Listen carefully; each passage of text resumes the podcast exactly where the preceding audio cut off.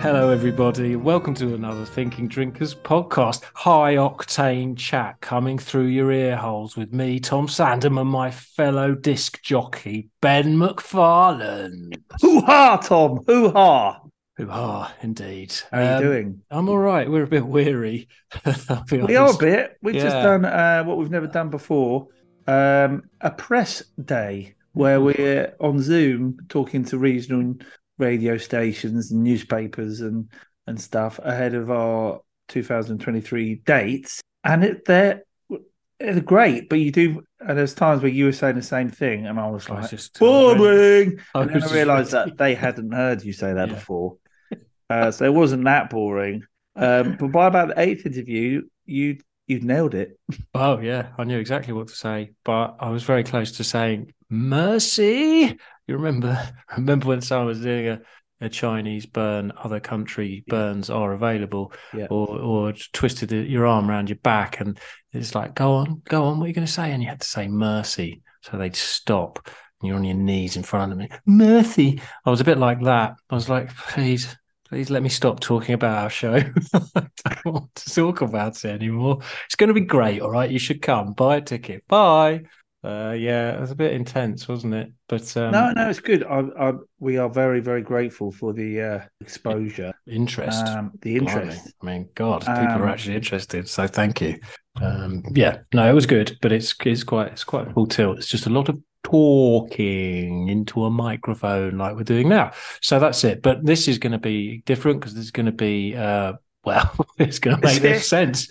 I think it's just going to make less sense, be more random. And as discussed, high-octane chat. We're going to disagree to disagree. Yeah, where differing opinions clash. The thing is, we tend to agree. It's not like a kind of shock jock podcast, is it? No, because these days... Is there anything that you disagree with me about? I disagree that QPR are by far the greatest team the world has ever seen. I definitely disagree with you on that. I think they're a championship. Actually, you'd probably agree with that as well now. They are championship till you die. Every time they look like they get a sniff of promotion, they seem to ruin it. Well, I think we both say that.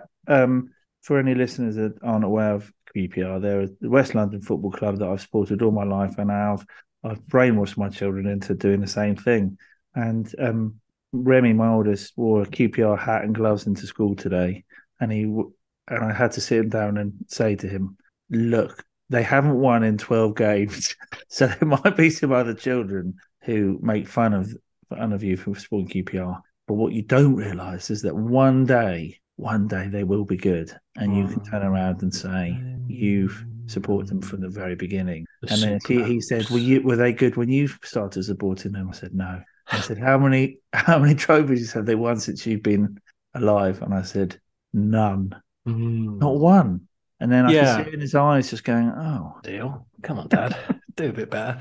Yeah, but I mean, I've grown... He was born next to the stadium. Well, that's it. I mean, my kids could have been born next to Watford, my team. Vicarage Road is actually it's actually adjoining almost to a hospital. So they could have been born there and they could have been Watford fans, but I did no such cruelty to children by enforcing that on them. They're Arsenal fans, and that's good because now I have to take them to Arsenal to watch football. That's very expensive. Very expensive, yeah. Well, he said to me, Remy said today, he said, one day I'm going to play for QPR. I said, well, the way things are going, you'll be playing for them next week, mate. Yeah. So I agree with you on that. You agree with me that Watford aren't pretty soulless club to support these days. Although I don't go so much anymore, so I don't. We need to end. I think people like disagreement. If you look at social media, there's a lot of anger. Confrontation, quite binary, isn't it? You can't just. There's no room for compromise. So I think maybe next week we need to come up with something that things we disagree to disagree on. Deliberate, but just make it. You pick one side, I pick the other, and we pretend to have an argument. All right. And maybe get people to ring in on either side. And then we kill time before the inevitable when we die. Yeah. All right. Well, for the time being, that's what's going on in our lives. We were on the telly the other week, and we're going to be back on the telly. So watch out. Yeah, people. Man. We've been invited back onto this morning, one morning that's not this morning. next week or the week after. So we'll be back on the Telly Box. We've been drinking, even though Ben's doing dry January, he folded, so he's drinking. I'm drinking modest amounts, though. We're both drinking modest amounts because we're back on tour on Friday. So we're gearing up for our first tour dates in Nottingham on Friday night at just the Tonic, which has finally started to shift some tickets. So thank you, people of Nottingham.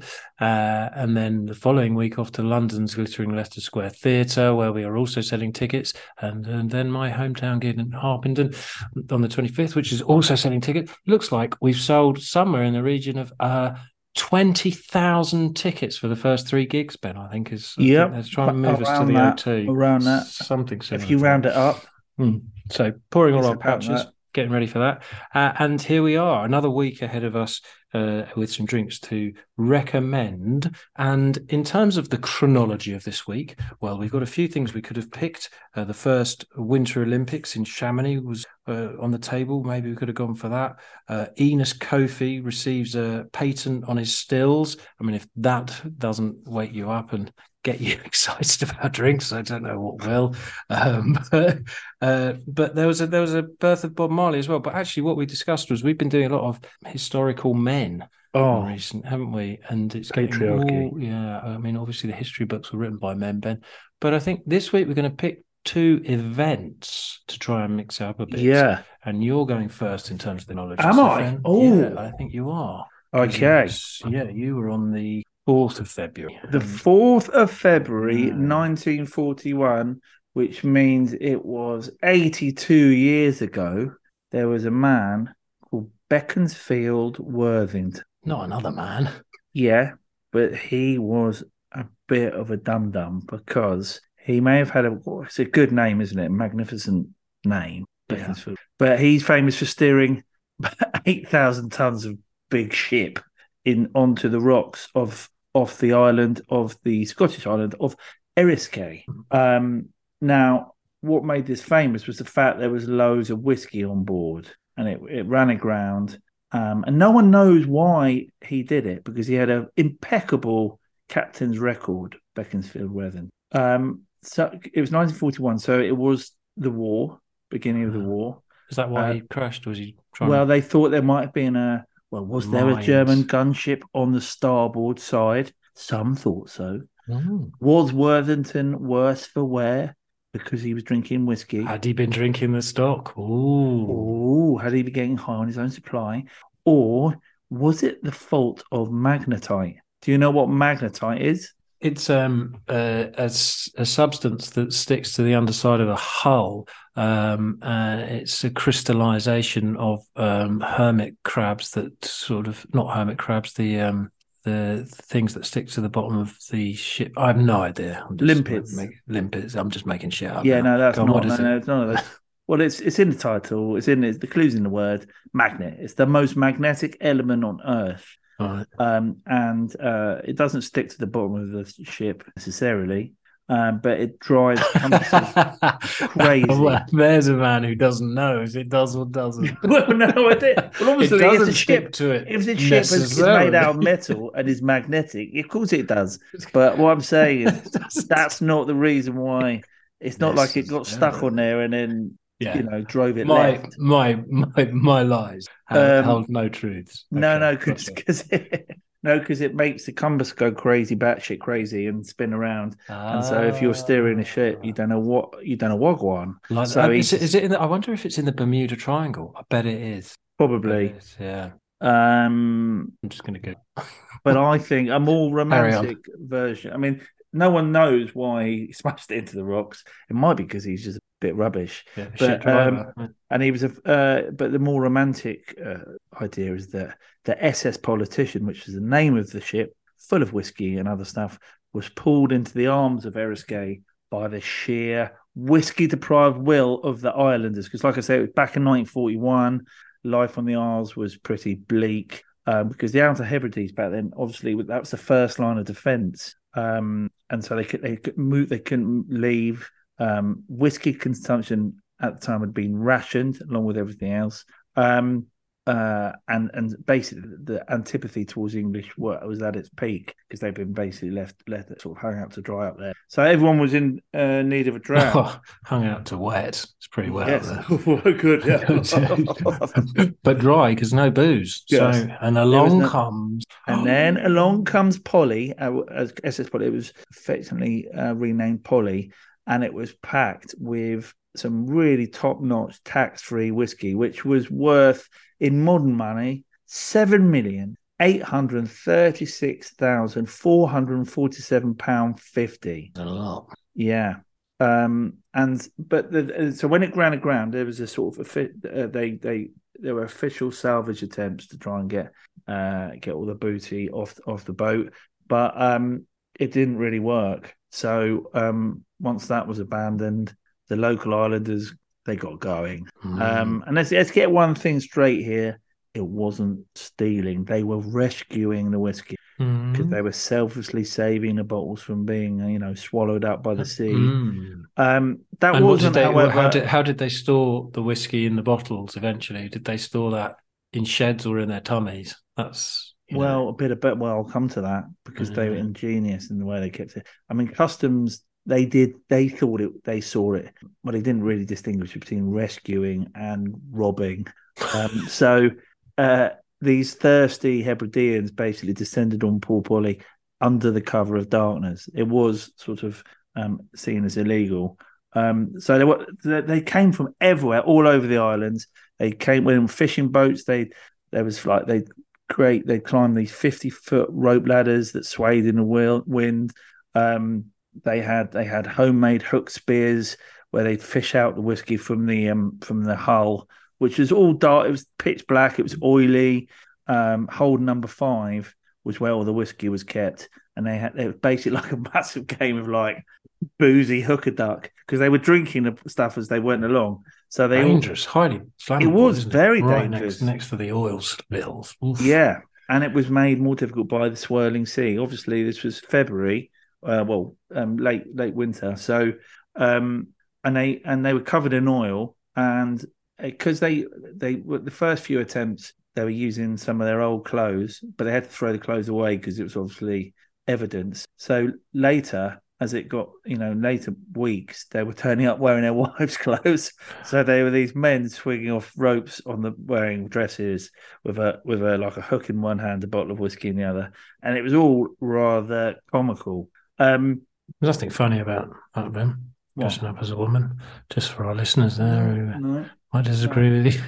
Just, if you want to get us into a Twitter debate, a mass debate, there's the way to do it. It was really funny. No, these blokes were dressed up as ladies. Yeah, it was hilarious. I suppose the more... you got me there. Yeah. Beautiful. Disagree to disagree. Yeah. Talk sport. I mean, it's disgusting. No, it's not. They can do what they want, but they weren't doing it because of a lifestyle choice. They were doing it because they needed fresh clothes to rob a boat. So it's different. To salvage from a boat. But back on land. So they got all this booze back on land to Eriskay, and the islanders, they employed increasingly elaborate ways to hoodwink the excise men. So they buried the bottles in sand dunes. They planted them in the peat bogs. They put them in flower beds. They kept them in coffins.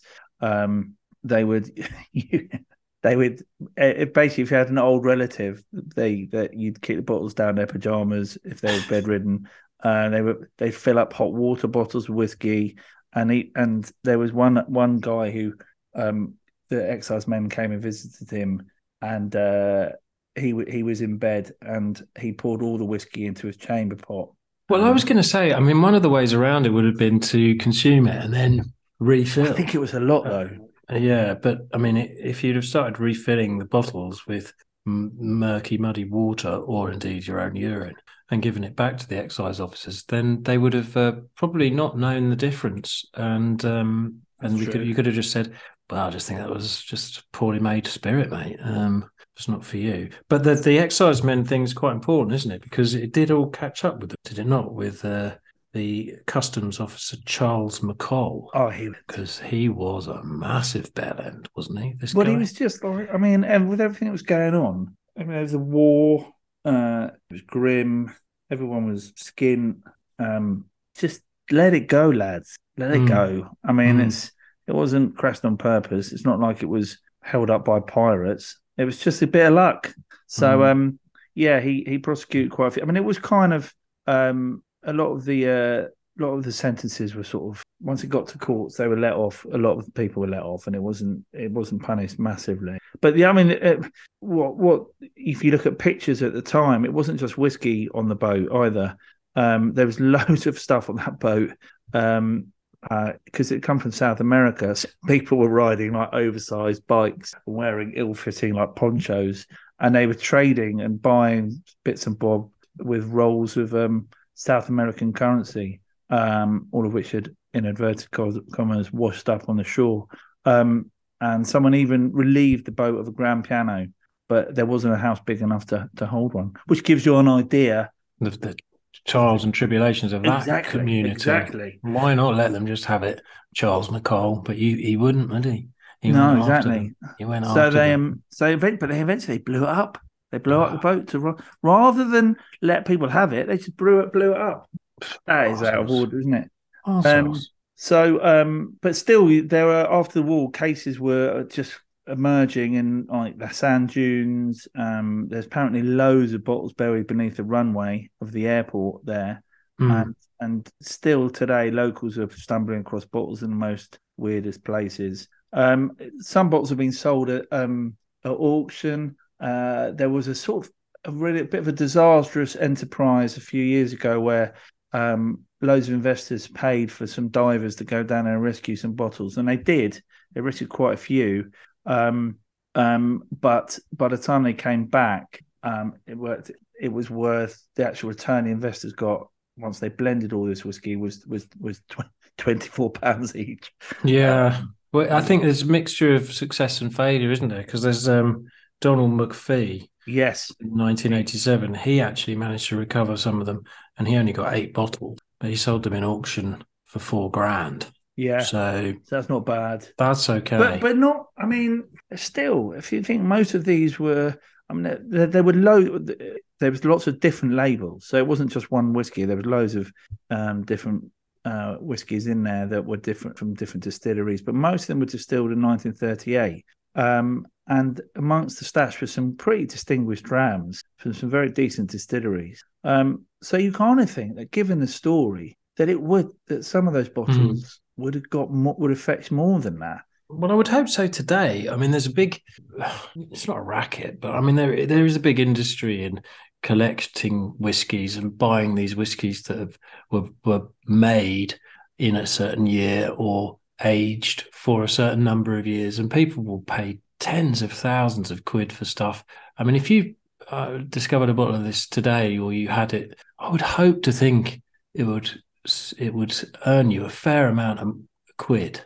Do you not think? I mean, it's, but also just from the story. Yeah, exactly. Just from the story. And if you think of some of the whiskies that have been put up for auction, you know, this is, oh, look, lads, we've found a barrel that's been hidden, you know. Exactly. I mean, some of the stories are good. I mean, I went to a cognac distillery where they'd hidden a barrel of cognac behind a hastily erected wall as the Nazis approached. That's pretty cool when you find that. Story. That's a good story. But then you've got, oh, this was just at the back of our barrel house. Yeah. Was it? Yeah. Mm.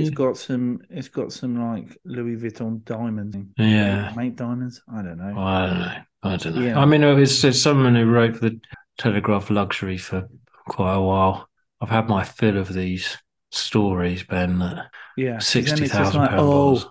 And then you get newspapers ring out going, can you comment on this? Why is this the most expensive whiskey? And I'm like, well, it's not. The barrel's very expensive, but once you put it in the bottle, it's like any other one. Anyway. This whiskey, it would be worth a bit of money just because of the story. Yes. That's for sure. And so, but apparently to this day, whenever the islanders of Eriskay go to have their whiskey, they raise a toast to the captain of the Polly, the aforementioned Beaconsfield Worthington, the captain, and then they They say this. It's a little ditty here. Don't ask me why I'm feeling sad. My thoughts are melancholy. The truth is that I've had a dram of whiskey from the Polly. For that's a ship that came ashore, and you never saw her like before. She'd whiskey in the hold galore, and it's led me into folly. Oh, isn't that beautiful? And tell that bell end McColl to piss off. That's how they should end it. Doesn't rhyme that last bit, but no. I like what you've added there. Yeah. So it was a novel, turned into a novel by Sir Compton Mackenzie in 1947. And then there's a 1949 Ealing comedy that warmed up that austere post-war Britain just prior to the chill of the Cold War. There was a film called Whiskey Galore, and that is really funny, and it's got... Bergerac? No, not Bergerac. Gordon Armstrong. Gordon Watson. Who is it? I don't know, but they remade it with Eddie Izzard. Yeah, that was... He was Gordon Jackson. Gordon Jackson, that's it. Not Armstrong. Yeah. Okay. Southampton. Gordon Jackson, who was in the Professionals, and he was in the Great Escape. He's one of the guys that gets on the train, and the German goes, "Good morning," or he goes, "All right." He goes, "Oh, fuck." No, he says, "Thanks." Oh, damn, that was it. He gives him back his passport. He goes, "Thanks." Well, you idiot, Wally. Gregor Fisher's in the remake as well. Gregor Fisher is Rapsy Nesbitt. Yeah, it's. I mean, no. I'm no Mark Hamill. It didn't really need remaking, did it? It doesn't, because it was got so that sort good. Of. It was very good, but also had that sort of era nature about it, where it was of its era, and the story kind of is as well. I don't think it's got a charm about it that it's a forgotten charm, Ben. Really, in many ways, that the halcyon sepia tinted days of yesteryear. Yeah, and it doesn't need remaking, but they tried. I know, but I mean, failed. But maybe they got it, Eddie, because he wears as well. Maybe they just got him for that scene. Wow! I thought we could let that lie. I'll come back. What are we going to drink, Ben? What should we drink in honour of the oil spilling whiskey? Well, we're not going for whiskey. Sea wreck.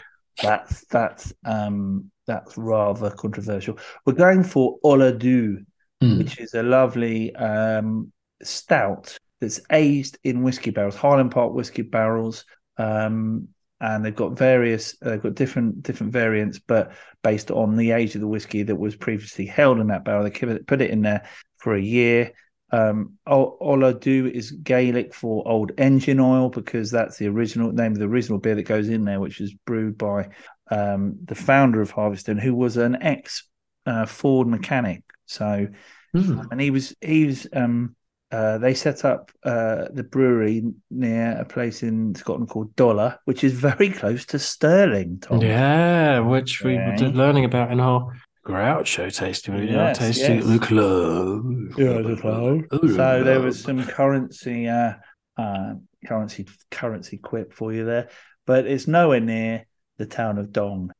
Ben tried that at the tasting at our club.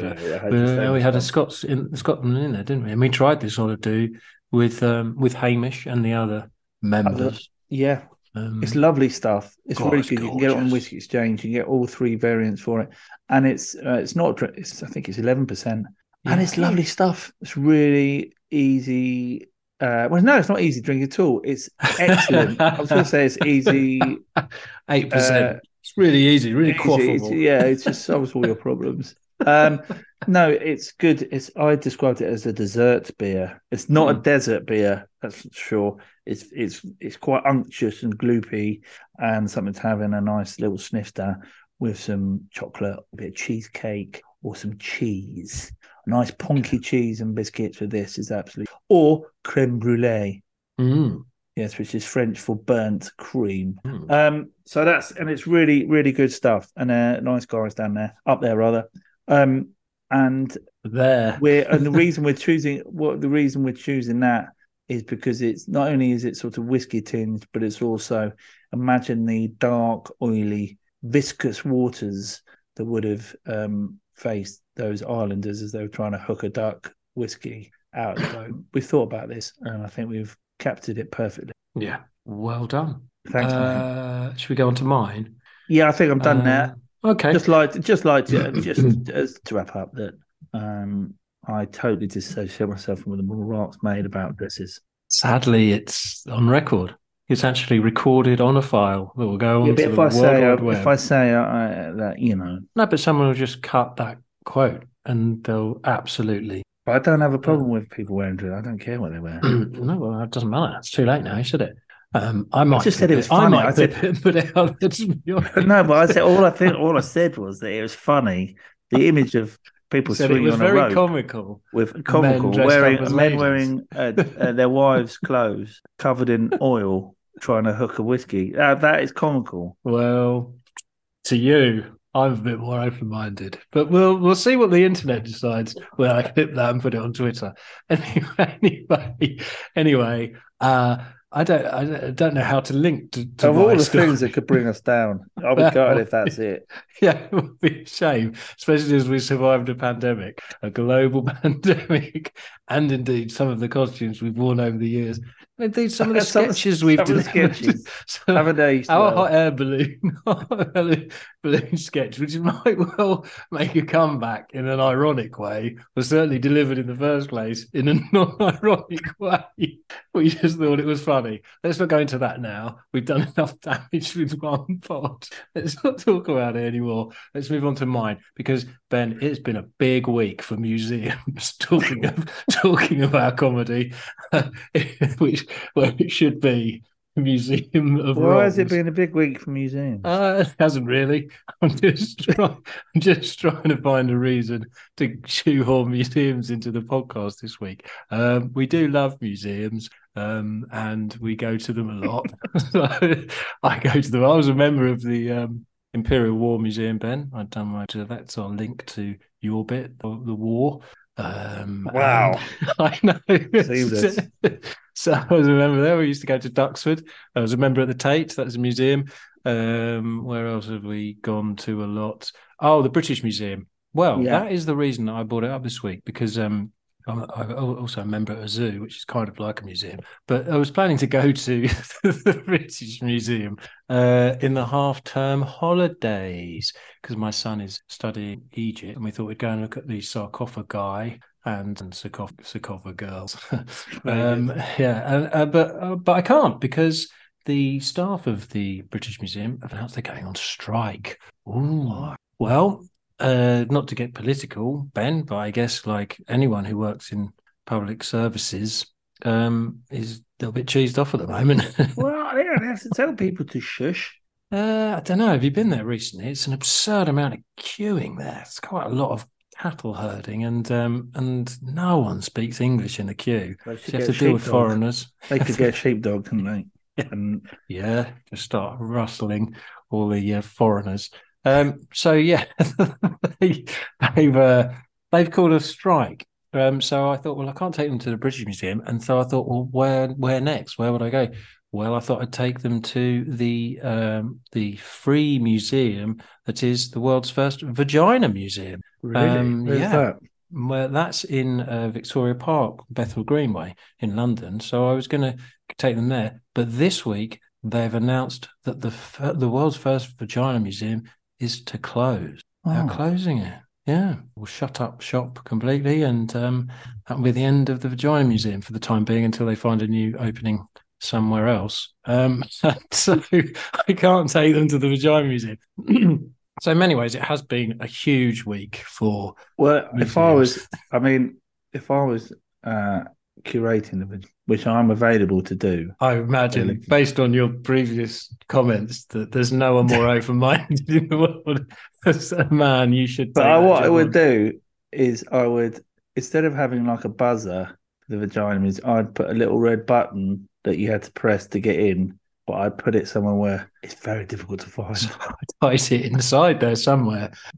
They'd be like, can I come in? You have to press the button. Where is it? Is it? No, not there. The museums there? And they give those kids a pencil and a map, and you have to fill and it then out eventually the say, oh, can you do it? All right. I give up. Too late now. So they've closed it. It's closed. It's shut.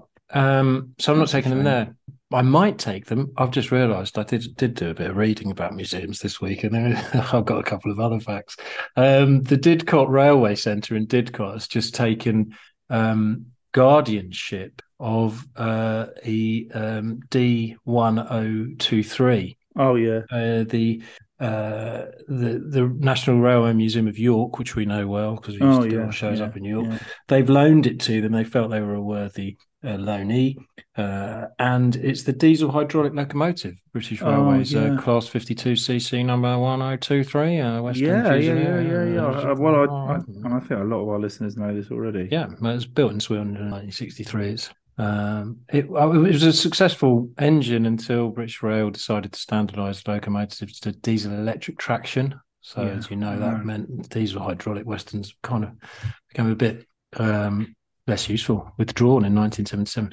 So that's going to be up in Didcot, so you can see that. Yeah. You can't go to the Vagina Museum, you can go there. And the reason I'm talking about museums is because of my story, which is February the 7th, 1845, when a massive, Pratt decided he should destroy the Portland vase at the British Museum. Yeah. And we have a mantra, and drink less, drink better, probably never more applicable than here, because that Pratt in question was a man called William Lloyd, and he was a drunk visitor to the British Museum. And out of his mind on booze, he chucked the vase. He didn't just knock it over, picked it up and chucked it. And he didn't just chuck it on the floor. He chucked it into a case full of even more precious artifacts.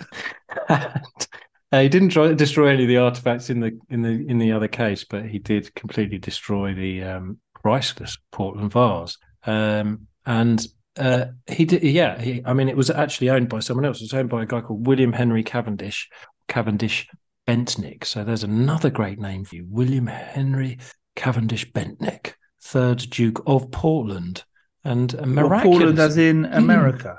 Not as in America, no, a Duke of Portland, England. We'll come on to Portland, America in a minute, because that's the link I've made to a drink. But William Lloyd, it's not really clear why he chose the Portland vase. And for people who don't know it, it has been put back together, and you can still see it on display at the British Museum, just not in the half-term holidays. But it's not really a piece that would enjoy quite the notoriety that it has over the years, but because for this man's just wanton destruction. It's a vase that features naked people on it. I can tell you that much about it. But otherwise, I'm entirely sure why he picked it. Perhaps he was just extraordinarily angry about not seeing enough naked people. I don't know. He'd been drinking. Maybe it was a closure of the Vagina Museum some years later that had frustrated him. Yeah. His name wasn't William Lloyd, though. He'd been drinking for days, apparently. It later transpired that his name was William Mulcahy, and he was actually in hiding from his family in Dublin. He'd legged it home to London to hide from them, and then proceeded to get extraordinarily drunk and famous from the sound of things. If you're trying to hide from your family, don't get arrested in one of the biggest controversies of the era. There are other ways to keep a low profile. He didn't seem intent on keeping himself secret. He went over there and absolutely made a complete tit of himself. And I have erroneously linked this Portland vase at the museum to Portland, the city in America, which is a city that's full of great drinking stories. And Ben and I are very lucky to have been over there. One of the great breweries over is Rogue, isn't it, Ben? Yeah. Of the Rogue beers. But when I was looking into the podcast today, I was trying to find some Rogue beers. And it's not actually that easy to source. No, they come and go. There was a time they won a competition in Sainsbury's. Not as in, they weren't in there. They didn't win like a year's supply of pot noodles or something. No, their beers were entered in. Sainsbury's had a sort of blind taste test amongst those beer experts of all their beers. And the prize was a year's listing in Sainsbury's. And they won it with their really, a bit like the beer I was talking about, with this really lovely, thick kind of, I think it was a mocha porter or mocha, imperial stout, something like that, which all the beer geeks loved. But it meant that, and it was on the shelves in Sainsbury's, and it was, you know, this was a really sought after beer, and Sainsbury's managed to secure loads of it. And obviously, no one normal, this was before craft beer was a big thing, bought it because it was just too difficult to drink. And so by the end of that year, you could get bottles of this amazing beer for about 50p, and the geeks went crazy. But then it was brought over here, then it stopped. And quite a lot of American brewers and beers that have come over here, become quite popular, and then the supply's kind of gone down because it's all about the pound versus the dollar, mate. It's all about, I don't want to get into currency again. No, but, it's a hard time to be moving shit around the world, really, isn't it? Yeah. So I was going to suggest that, but it's actually not that easy to come by. The other story we had from our time in Portland was when we went to Mary's, which we didn't realise, because someone said it's one of the best craft beer selections in the cities in a bar called Mary's. And we walked in there and it was, the menu's extraordinary. And we enjoyed some of the most amazing drinks in there. And we walked out, and as we left, someone said, what have you been doing in there? We're just having some beers. And they said, well, did you know it's a strip club? And we said, no, had no idea. We didn't see anything in there. I was writing some stuff about hops down in my little pad, talking about beers. I was acutely unaware of all the stuff going on the stage. So then we went back in, and it was... Yeah. Oh my God. 2 days later. There was a vagina museum then. Oh my God. And also, we made the strange decision of meeting my cousin there as well. Yeah. That was a strange decision, particularly for you. I mean, she wasn't my cousin, so I didn't feel quite as awkward. Sorry about that. As you did. Anyway. But Mary's Strip Club, a great place for all sorts of exhibitions, much like a museum. And being in Portland is very ethical. Yeah.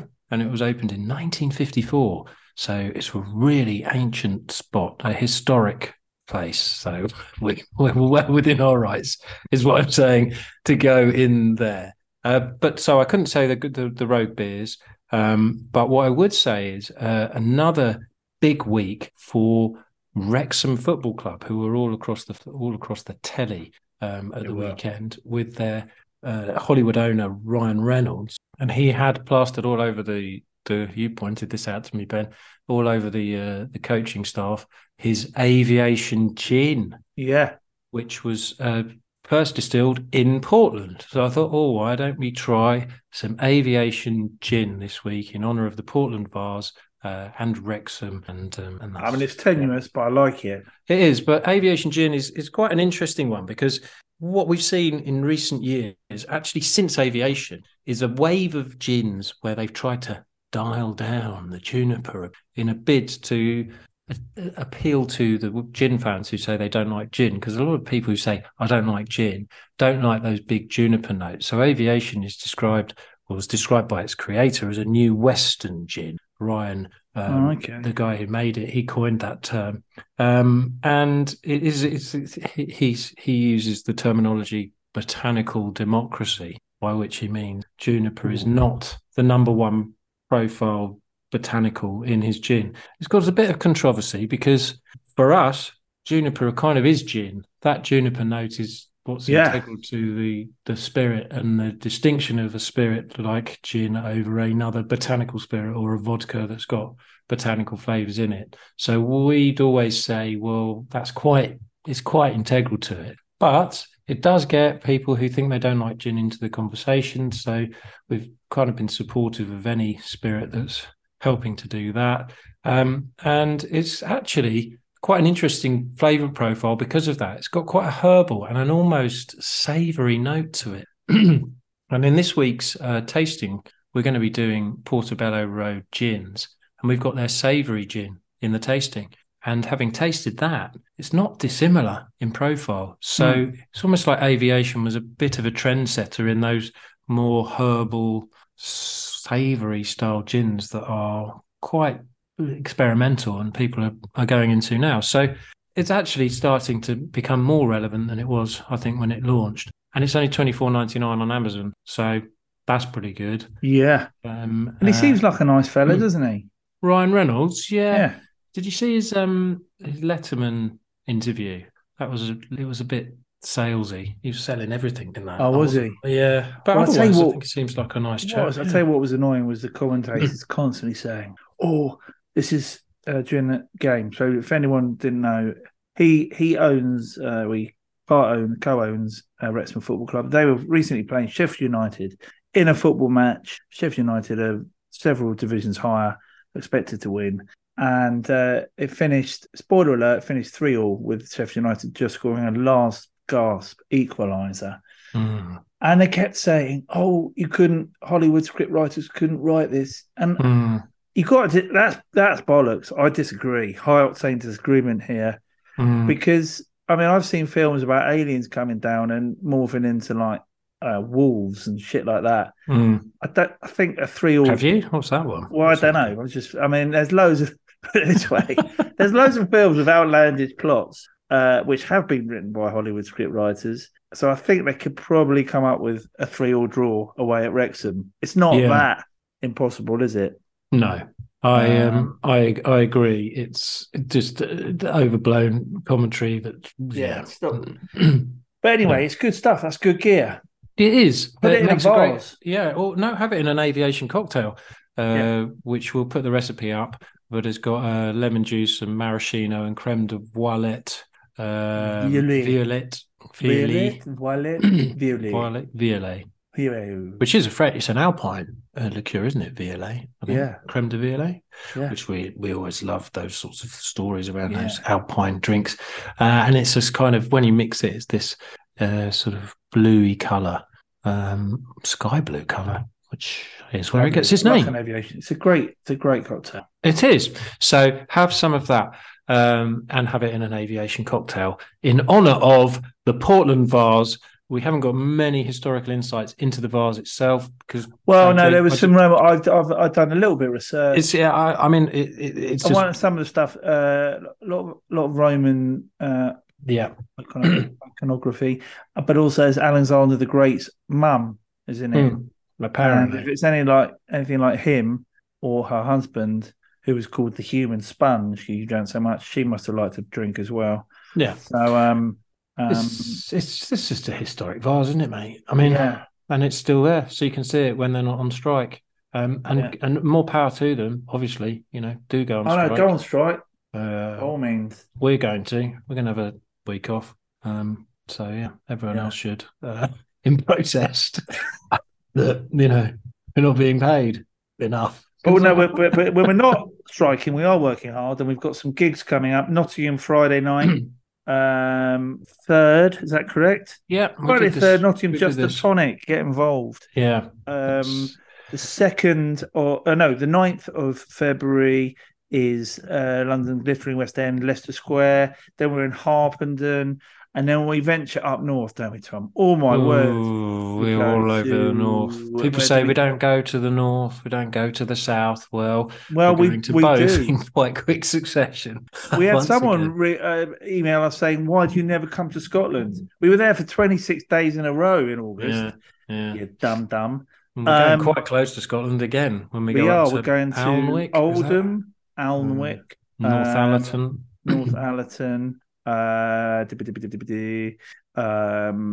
Pendle. Oh man, we're going everywhere. We're going everywhere, and then we go to Brighton and Bedford. March is we go everywhere, man. And then we go Reading, Didcot, Stroud, Leicester, and we finish the home of the Trouser Press, the Corby. Yeah. There we go. Some very quick deals for you, as requested by some of our listeners. What we've seen out there, it's a bargain. Sainsbury's is selling its Via Maria for £8.75, down from a tenner. Why is this interesting, Ben? Because it's just a really bog standard Sauvignon Blanc. Is it? I've got nothing to say about wine. I think you'll find that it comes from a part of the world. Chile? Is it Chile?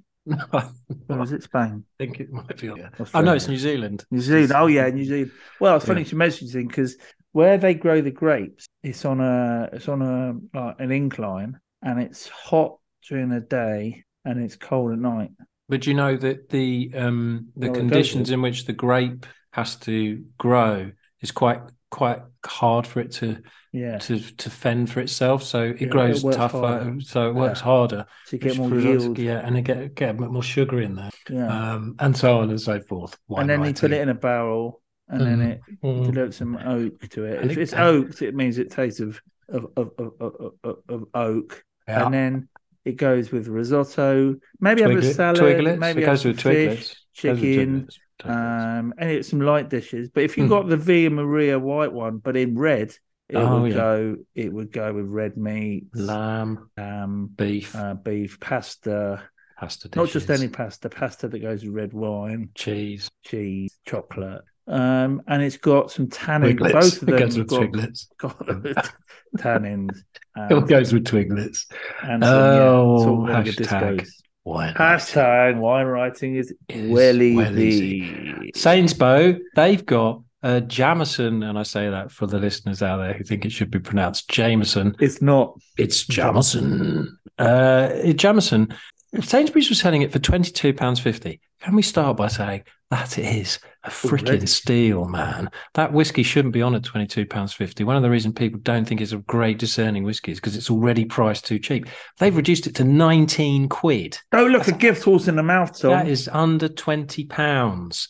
That is an absurd price for one of the great blended whiskies. Yeah, go and get some. Don't get a case. Gift horse. Do not look a gift horse in the mouth. Especially if you're from Ireland and it's in your kitchen, because that's where they live. That might sound like Ben's being racist as well as his comments about men dressing as ladies.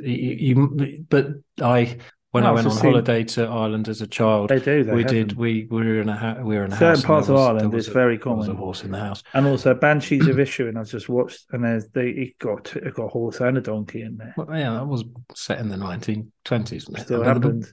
Anyway, gin deal of the week. If you don't want to go for aviation, you do like your gin. I found a gin deal here, Ben. Tanqueray 10, which is reduced substantially in Waitrose and is now £27. Now, that is a good deal, but Asda are going up against them, and I think at the moment they're returning it for £26. It's a battle of the supermarkets, Asda v Waitrose. But it does mean if you shop in Asda, you can get it cheap. If you shop in Waitrose, you can get it cheap. Yeah. So we're talking to all the demographics. Yeah, exactly. So I was in Morrison's the other day. Right.